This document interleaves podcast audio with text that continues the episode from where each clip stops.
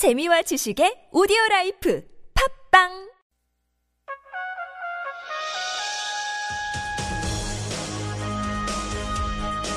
열린 아침 김만흠입니다. 2부 시작합니다. 라디오 시사 프로그램 유일의 현역 중진의원 정치 토크. 나라는 태평하고 국민은 편안한 국태 민안을 위한 정치 토크 태민 토크 시작합니다. 더불어민주당 안민석 새누리당 김성태 의원과 얘기 나눠봅니다. 안녕하십니까? 예, 안녕하세요. 김성태입니다. 네, 반갑습니다. 안민석 의원입니다. 네, 두 분 다 반갑습니다. 오늘부터 진행 형식을 조금 수정해 봤는데요. 공정하고도 활력 넘치는 토론을 위해서 한 질문에 대한 답변 시간을 1분 이내로 제한하겠습니다. 50초가 지나면 초침 소리가 들릴 텐데요. 초침 소리가 들리면 발언을 마무리해 주시면 감사하겠습니다. 마이크도 내려갑니다. 어, 상대방 발언 이후에 추가 내용 충분히 다시 이어주시면 되겠습니다. 예, 잘하셨네요. 항상 아, 잘하셨습니다. 그러면은 김성태 의원님이 저한테 안 의원만 이야기 많이 했다고 저한테 막 예, 예. 그러시는데 좋습니다. 아, 알겠습니다. 그래서 이 활력 넘치게 일부 이내로 제안에 서로 주고받고 막 지나가면 되겠습니다. 예, 신공항 건설을 관련해서 최종 결과가 나왔는데 논란이 여전하죠. 대통령의 공약 파기 논란도 불거지고 있는데 김해공항을 확장하는 게 아니라 신공항을 건설하는 거라서 공약 파기가 아니다. 청와대 해명.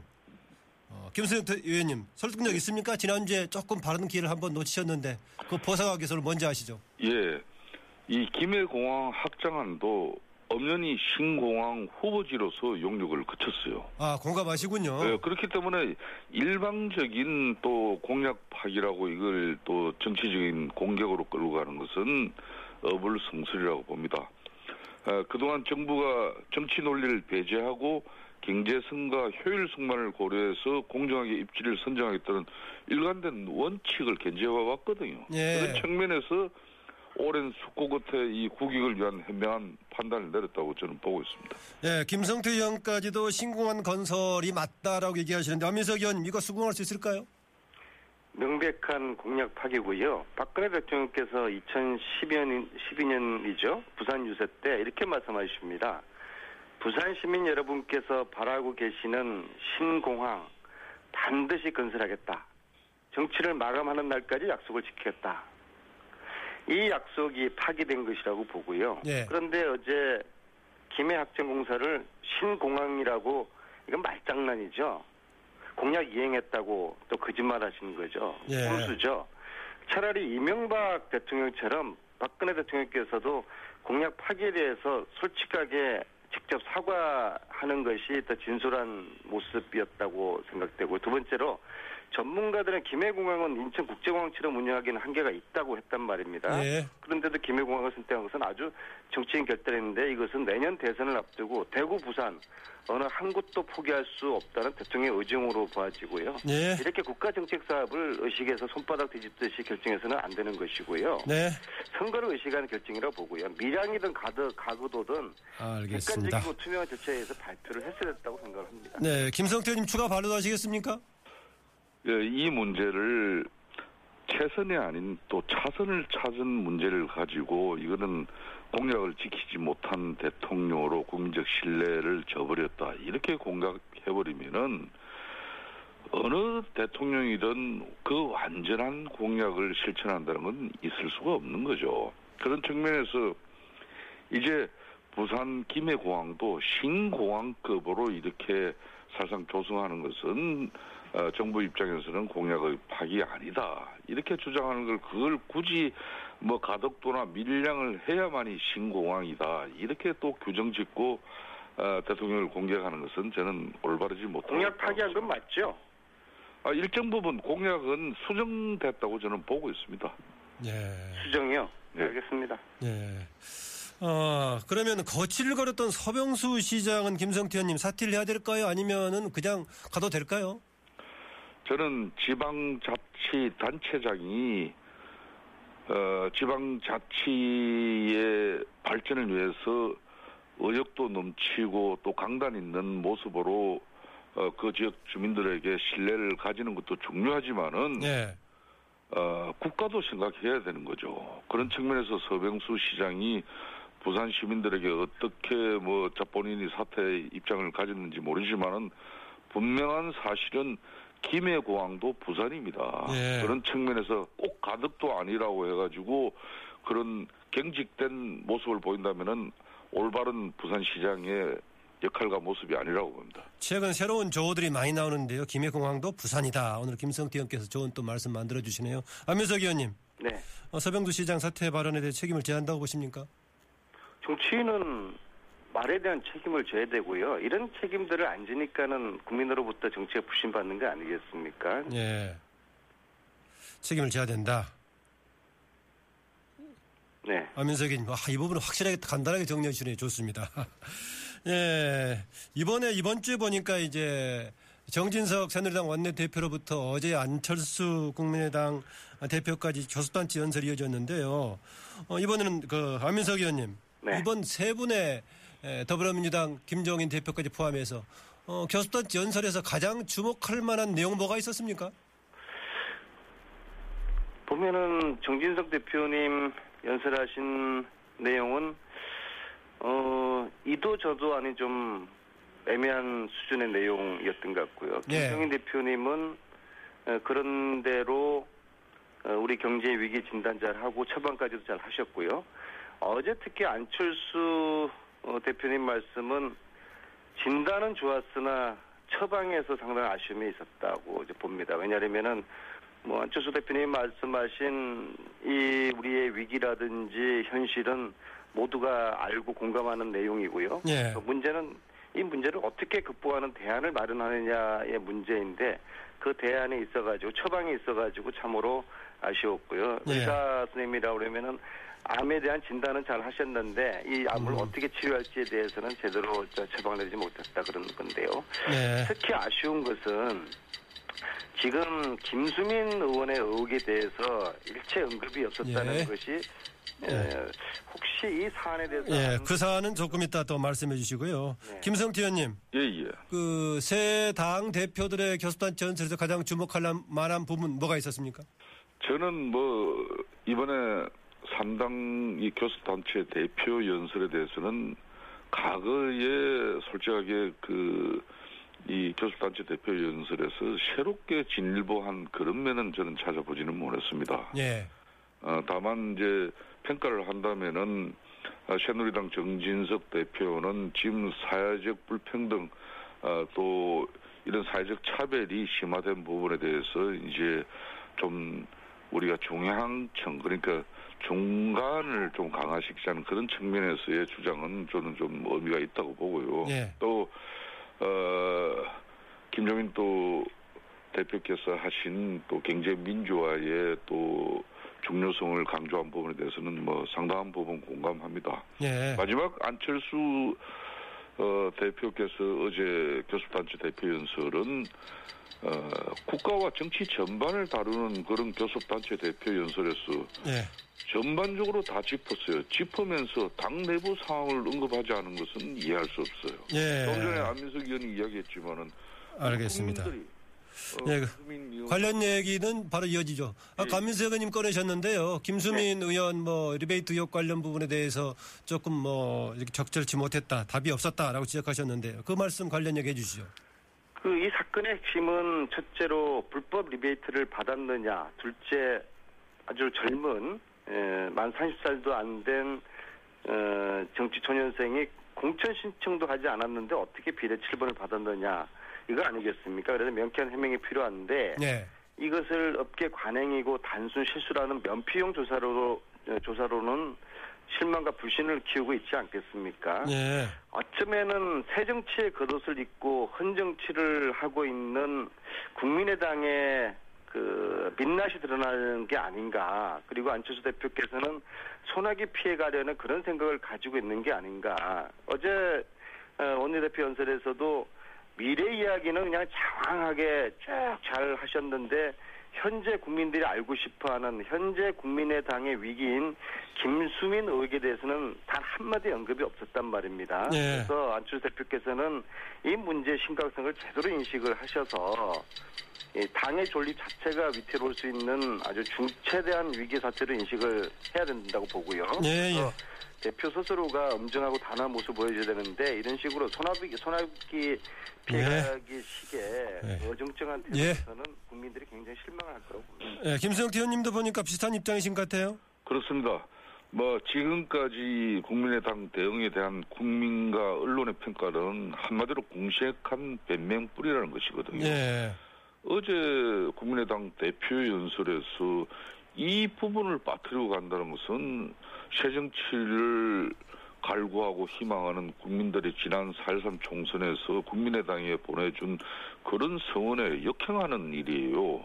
왜 이런 부분은 어물쩡하게 단 한마디의 언급도 없이 넘어가는 그 처사가 과연 공당의 대표라고 볼 수 있겠습니까? 그런 네. 측면에서 검찰 수사 결과가 나오기 전에 함부로 말할 수는 없습니다만은 다만 자체적으로 국민 의혹을 해소하기 위해서 보다 명확하고 소상한 입장을 가지고 어, 새 정치를 갈구하고 희망한 우리 국민들에게 국민의당 다운 다운 모습을 보여줘야 되는 것이지 안철수 대표께서도 그냥 국가 미래나 또현 정부 국정 운영의 여러 가지 문제점에 대해서는 날카롭게 비판하고 문제 제기하면서 자식이 자신들의 문제는 그냥 아무 네.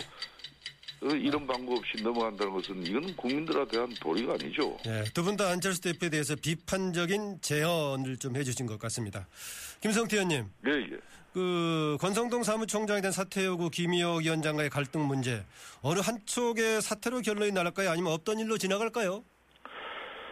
당내 대다수의 의견은 현실을 인정해서 사퇴 공방을 멈- 멈춰야 됩니다. 이걸 멈추고 비대위의 본업으로 돌아야 가야 한다는 것이 그럼 없던 일이 되는 거네요? 예? 없던 일이 되는 거네요. 어느 쪽이 사퇴하는 것이 아니라. 없던 일이 되는 거죠. 그러니까 김효욱 위원장께서도 지난번 그런 무소속 의원들 복당 결정을 하며 본인도 참여해서 그 회의를 주재하고 본인도 투표에 참여하고 그 결과를 의결하고 그리고 그 내용에 대해서도 첨언을 붙이신 분이 거기에 따른 책임을 갖다 사무총장에게 묻는다는 것은 이거는 지극히 정상적인 생각이 아니에요. 그렇기 네. 때문에 이 더 이상 이 문제를 가지고 국민들에게 우리 새누리당 비대위가 볼상봉사한 모습은 이제 더 이상 보여주지 말아야 됩니다. 예, 안민석 의원님. 다른 당 얘기긴 합니다만은요. 예. 개파 싸움으로 국민들이 실망을 줘서 졌지 않습니까? 그리고 이후에 이 개파 갈등을 해- 해소하는 혁신을 한다고 하면서도 여전히 개파 패권주의 밖으로 싸움을 하고 있는 모습에 참 안타깝고 실망스럽고요. 예.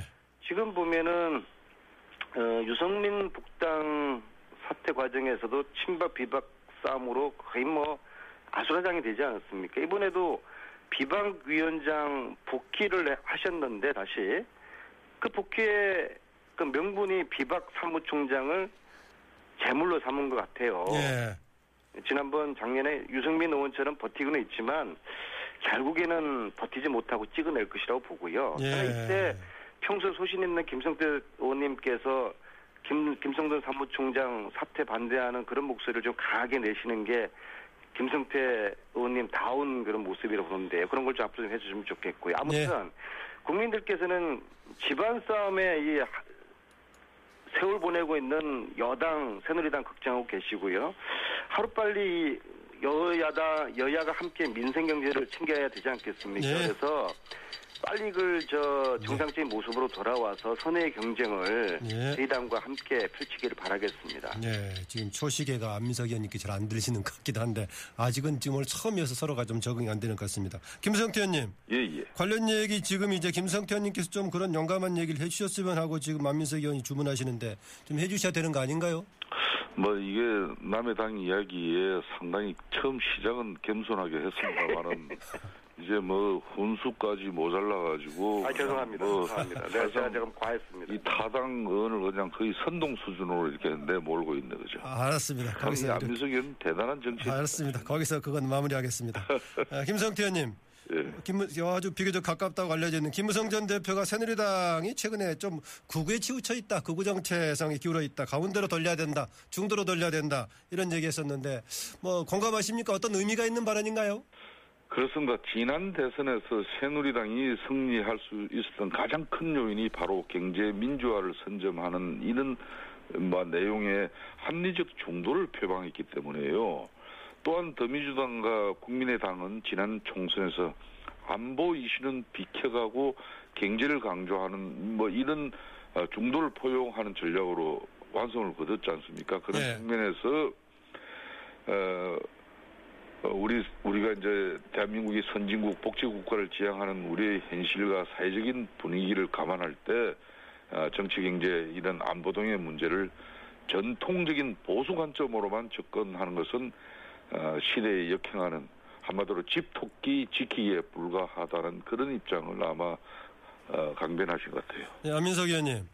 보니까 야당뿐 아니라 지금 심지어는 그 여권 출신인 이재호 전 의원까지도 중도 정당을 만들겠다라고 하는데 이렇게 중도 정당의 흐름 어떻게 봐야 될까요? 예, 일단 그 좀 전에 김무성 대표님의 그 발언에 대해서는 다소 좀 어, 의외였어요. 왜냐하면 의외였다. 지난해 국정교과서 논란 당시에 가장 극우적인 입장을 그 일관되게 말씀하셨던 분이 김무성. 대표님인데 그분께서 이 새누리당이 너무 극우적이다라고 우려하신 그 말씀이 좀 당혹스럽고요. 네. 어제 이재호 의원님 말씀하신 그런 부분은 사실은 이재호 의원님만의 그런 고민이라든지 향후의 어떤 과제가 아니라 여야 모두 그러니까 새누리도 나름대로 중도를 잡는 게 대선 얘기는 중요한 과제고요. 저희도 마찬가지입니다. 저희도 어떻게 하면은 중도의 확장성을 키울 것인가 이것에 대한 강한 논쟁이 내부에서 일고, 일- 저 일고 있단 말입니다. 네, 네. 역시 야권 어, 안철수 대표 역시도 중도 개혁 정당을 이미 표방을 했고요. 즉 말하자면은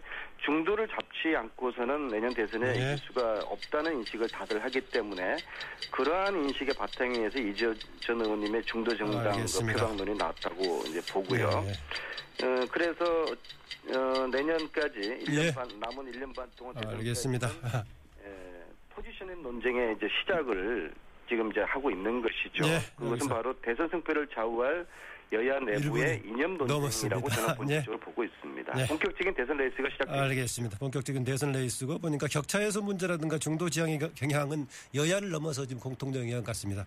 마지막 질문 하나 드리겠습니다. 우선 이 부분은 안민석 의원께서 먼저 답변 주셔야 할 것 같은데요. 네. 더불어민주당 서영교 의원 가족채용 논란이 입사 있는데요. 당에서 지금 입장이 정리가 돼 있습니까?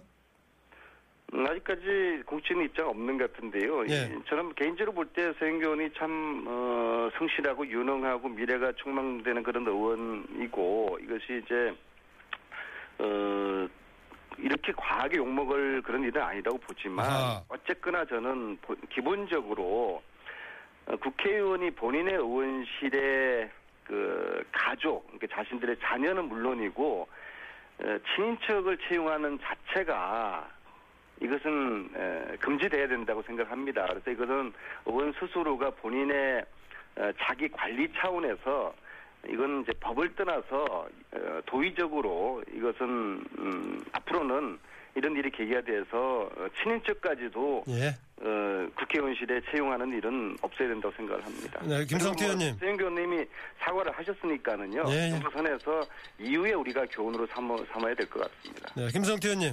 예. 네, 지금 이제 서영교 의원에도 이전에도 뭐 이군현 의원이라든가 여러분들이 그런 얘기 있었는데요. 국회에서 벌어진 가족 채용 논란 어떻게 정리하는 게 좋겠습니까? 그 바로 며칠 전에도 방송에 같이 출연했던 동료 의원이기도 하고 특히 다른 당의 의원이라서 언급하기가 상당히 조심스럽습니다. 네. 어, 분명한 것은 어, 우리 정치인은 국, 국회의원이 특히 도덕성에 대한 국민의 눈높이가 갈수록 높아지고 있습니다. 그렇기 때문에 우리가 더욱더 어, 진정한 국민의 민의를 대변하는 국회의원이 되기 위해서는 더욱더 큰 도덕성을 우리가 확보하고 그런 국민 기대와 눈높이에 맞춘 의정 활동을 해야 하는 것이죠. 그런 측면에서 뭐 어떤 경우든 어, 가족들이나 또 자식들, 예. 지지들을 이렇게 어, 뭐 편법 채용하는 그런 일은 없어야 된다고 보고 있습니다. 네, 오늘부터 이제 초침을 두는 1분 이내 발언 방식을 최초로 진행을 했는데요. 아직까지는 적응이 안 되시는 듯합니다. 특히 안민석 의원이 적용이 잘 안 되시는. 예, 앞으로 좀그 저기- 오랜 간성을 참 이털어내는 게 그렇게 알겠습니다. 어, 이 기회를 틈타서 지금 김성태 의원님 말씀하시네요. 아, 좀 전에 무슨 말씀하신 거죠? 아, 아직은 진행 방식이 오늘까지 아직 적응이 안 되는 듯하다. 점차 잘 될 것 같다라는 얘기였습니다. 아, 저를 디스하신 건가요? 아니죠. 전체적으로 그렇게 한 건데요. 예, 어, 들어가겠습니다. 네, 오늘 말씀 고맙습니다. 예, 감사합니다. 네, 감사합니다. 네, 지금까지 더불어민주당 안민석 의원, 새누리당 김성태 의원이었습니다.